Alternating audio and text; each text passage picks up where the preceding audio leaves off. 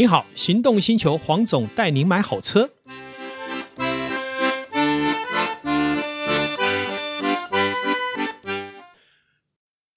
纯正欧洲制造，Skoda Comic，新年式搭载全速域 ACC 与车道智中，搭配全彩数位仪表，全部拥有就是这么简单。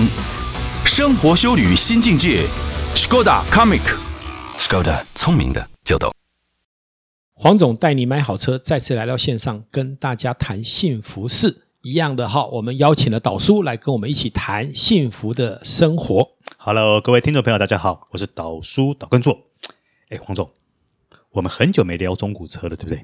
该回来了。哎，是、也真的有变化了，可以来聊聊了。哎，真的、啊，嗯，哎，变好还变坏？呃，应该这样讲，持续到了十月，嗯，要往下一个年度走了，车价自然会应该要调整。所以你的意思是说，最近的中古车市场行情是有修正的喽？应该是从两个三个月前就开始陆陆续续有一点宏观调控啊、哦。第一个就是说，呃，股市也从一万八回档到今天的一万三千点。对，好，也就是说大概跌了五千点。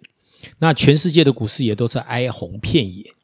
那我们也看到一件事情，这个比特币啊，这些虚拟货币。跌到不像话了，是剩下两层三层都趴下去了吧？对，然后呢，这个包括 N NFT 啊这些啊，嗯、也都是现出原形。对，所以在资金链啦、啊，还有就是说，呃，当然因为那个不断的升息嘛，也造成市场上的恐慌。好，那所以其实你说汽车已经好了很长一段时间，那该买的也买了，该不该修正呢？当然是该修正。所以黄总，你的意思是说？接下来的中古车市场是萎缩萧条的意思喽？哦，也不一定。我刚刚有讲，因为现在也准备什么跨年份，也准备到了旺季。但是呢，我相信，如果说今天你的价格太硬的话，或是消费者认为我的车是宝，你想要卖高高，你可能会卖不掉。嗯，那你最好的时机卖不掉，那现在来卖已经在在往下探了。那你如果再等到明年，你很可能那个车子亏钱，你都得卖掉。哇，那这样听起来的话，最近中古车市场变化还蛮大的，有有修正，真的有修正，因为每年十月本来就该修正，嗯，那再加上前面两年很多中古车是没有在叠价的，呃，对，所以你说要不要修正？当然要修正。那这样黄总，我就问一个问题了，嗯，如果说以现在来说，我现在指现在这个时候哦，是，既然你说开始在做修正嘛，对，那一些指标性的车款，譬如说像 C Class 啦、GLC 等等这些指标性的车款，是不是也有做修正？呃，C Class 老实说了，也挺了很久了。那最近在收车或是在卖车，价格也卖不太动啊，真的啊？有玩的都玩过了，嗯，现在有谁没开过 C Class？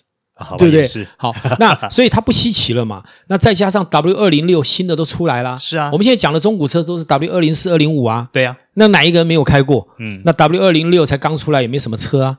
那所以说 W 二零五当初一六年可以卖到一百三十万的景况不会再出现了。嗯。一定要修正了，一定要修正了。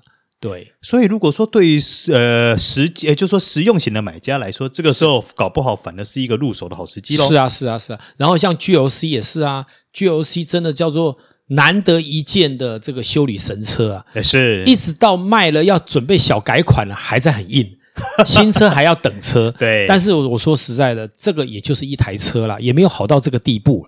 好，那价格太硬，一定要修正。哇，那它修正的幅度大概是多少啊？我认为十趴一定要的了。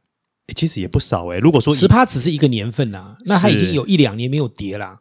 所以你算呢？如果说以一台一百八十万来说，那代表就是它修正十趴，也就是说你大概一百六十几万左右就可以拥有。我想我买也是要降十趴来买啊，所以我卖是不是可以少十趴来卖？可是这样会出现一个很吊诡的问题啊，因为毕竟很多中古车商。当初在收车的时候，可能是两个月、三个月前。嗯，那那个时候的行情是高的，那怎么办？啊，所以就是要平衡掉，就是说你可能这一批车赚不了什么钱，你也必须卖掉，所以他还是得忍痛出清喽。对，因为也不叫忍痛了，因为前面已经赚了那么多了嘛。嗯，那你说你该不该平衡一下？哪有天天每一台车都很好赚啊？好吧，也是一个产业本来就有高有低啦。嗯，那适度的去调整是宏观调控的一个方式啊哈。哎，那这样的话，那黄总，你最近像我们刚刚提到说，哎，市场因为在做回档，在做修正。嘛，那销售量有因此而萎缩吗？其实今年的整体的汽车市场是有萎缩了，嗯，有萎缩。尤其我是觉得后面这几个月，因为股市也不好嘛，对，那当然买气就会没有那么旺。嗯，那同样的就是，呃，之前认为说中古车呃价格会一直很坚挺的卖方哦，包括消费者，那他现在这个车想要用原来的价钱卖，也不容易卖掉。嗯，所以交易量当然是没有办法像之前最热络的时候这么好。哇，那这样的话，对于很多消费者来说，您的建议是说，他需要等待吗？如果非刚性需求的话，一定要卖掉。一定就是说，如果说想要出，想要是把手头上的车卖掉的话，最近应该就可以要赶快卖，再不卖，因为已经开始在修正了啊。那所以你也没办法像三四个月前那样的价格。嗯，我们来看另外一件事情，我们知道新车这一年来其实一直都是什么缺车，对。可是最近你有没有注意市场上有一些？刚交车的 G Class，刚交车的九九二，嗯，九九二，结果呢，新车就直接拿出来卖啊？为什么？因为我们订车的费用很低，可能二十万、三十万就可以订一台几百万甚至于上千万的车。到了港，发现自己的 NFT 叠价了，嗯，发现自己的虚拟货币跌价了，甚至于啊，发现自己手上的名表最近也修正不少，因为很多人是买来投资的嘛。那这个时候。我本来预期的获利，包括房地产也在修正。那我的车如果交车，我没有这个能耐去卖掉那些东西来补这个车的差价，我买买不起了嘛？我是不是就请车商帮我代卖？啊，对，不赚钱我也要卖掉。是。那以前是新车，像九九二落地是要加三十万五十万，那时候、啊、现在有没有办法？我不知道了，因为我觉得慢慢这种车辆释放出来以后，我认为市场一定会做修正。哎，那这样的话，黄总，我们刚刚提到说中古车市场做修正了。保时捷受影响吗？保时捷中古车，呃，很多车商跟我信誓旦旦说不会修正，我也不认为有什么叫做不会修正的啦，都会修正啦。嗯，好，因为既然要修正，就全面都会修正，只是说修正的幅度谁比较多，谁比较少而已。哦，那现在目前车源还够吗？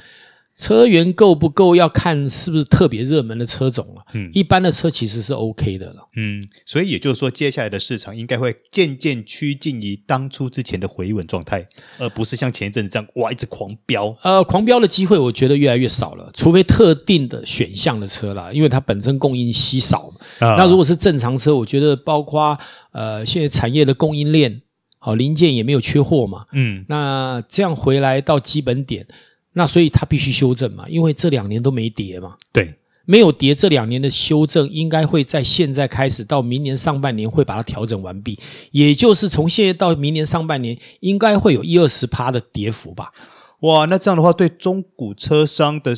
伤害就不小了耶，其实也不会啊，中国车商本来也有利润啊，嗯，那就是不要赚而已嘛，啊，对，对。但是你说会不会赚？那你买的时候买低，你还是会赚啊，你又不会照原来的价钱买。应该这样说了，就前一阵子收的那一波，可能你必须要呃稍微冷痛，对，快速把它卖掉，对，出，哎，否则的话就会变成赚不到钱，也不不见得会亏了，嗯，对。哎，对，那像黄总最近的话，呃，外汇中古车的量。还是一样不够吗？呃，应该这样讲，因为美金大幅上升嘛。哎，美金大幅上升以后，就会有一个现象，就是成本太高。哦，那你是不是买不到美规的？嗯，那买不到美规，那美规是最大的量啊。你去就算是买欧规也是有限的，啊，嗯，那日规更少啊。对，所以你说以这个贸易上来讲，基本上目前的车源是不太够，那他们也不敢买太多。为什么？因为虽然车源不不太够，可是价格很高啊！啊，对，美金。那你买进来，你很可能只能卖到你买进来的价钱，那你何必进呢？哇，那这样算起来，你像从呃台币那个时候二十七块多到现在十几趴，哎，十几趴，所以我才会说，呃，如果现在台币有跑到三十二块多。我会把二十八块买的美金呢，又换回台币，然后拿去买零零五零。哎，这个 这个投资还不错，因为现在的股价也很漂亮啦。是零零五零最近该在一百块左右啦。对，跌到当然可以再买了。我就说过，我们从一百一慢慢往下买，好买个两层三层了，到了九十五可能买到五层，破九十全压。黄总，我可以幻想一下零零五零会不会回到之前那个六十几块的？不可能，我觉得除非战争了。啊哈！啊，因为如果回到那里，不就是万点以下吗？啊，是一定要、啊。台股我觉得要下万点以下也不容易了。嗯，因为我们常常会拿以前的经验来看现在。你要知道，台股如果跌到万点，你说政府在之前不会死力吗？嗯，你们不能再用传统的数据，因为如果跌到万点以下，搞不好执政党都被推翻掉。哦，会哦。哪一个政党敢被推翻？他一定会用很多政策工具去挽回它，包括美国也是一样啊。啊是啦，也是。所以也因为现在的。所以我们讲反应，嗯，效能，嗯，是八核心、十六核心，所以不像以前很呆板的政府，只有两核心，嗯，应变不及，哎，这一定要听得懂哦。你在观察人事物跟投资的时候，如果不懂这个，你就会拿历史经验，嗯、拿历史经验你容易输，你会一直以为说一定要跌多少，应该这样讲，这个市场本来应该要跌五千点，嗯，可是跌五千点会死人啊。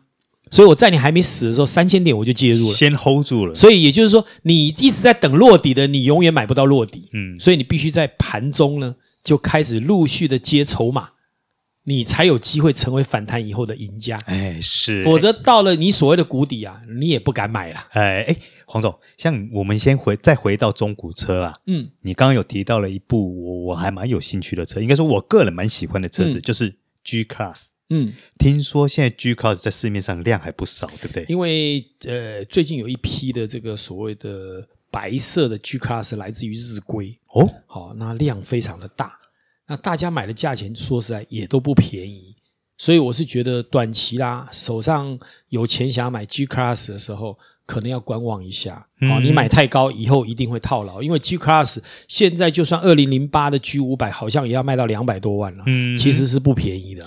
对，可是以日本的 G Class，我印象中来说，他们大部分排气量都不小，哎，都是可能是 G 五百、G 六三 AMG、AMG 之类的。他们因为日规的，因为国民经济所得算高，嗯，而且他们国产车就做得很好，所以基本上会进来的车不会去进太差的，嗯，一定是等级够高，配备最好的，所以基本上它相对来说单价不会低啊。是啊，没错，嗯。嗯，哇，那满街跑，那这些那 G Class 会不会因此而？价格做大幅修正呢？因为它本来不但没跌价，还涨价啊。那所以如果修正回去有什么不对的，也是合理的啊。似乎也刚好而已啊。对啊，所以我就说 G Class 最近要介入要非常小心。哦，那除了 G Class 以外，那还有什么车可能大家在最近在购入的时候要比较小心？比如说像 Porsche 啦，或等等之类的，或超跑之类的。呃，我觉得 Porsche 超跑这些都还好，因为它筹码供应量不多啦。嗯，好，那反而是供应量比较大，像 GLC 三百啦，好，那还有这个 C 三百啦这一类的大量的车，嗯、然后如果车价还挺得很高的时候，要非常小心。哇哦，所以对各位听众朋友听到这一个可能。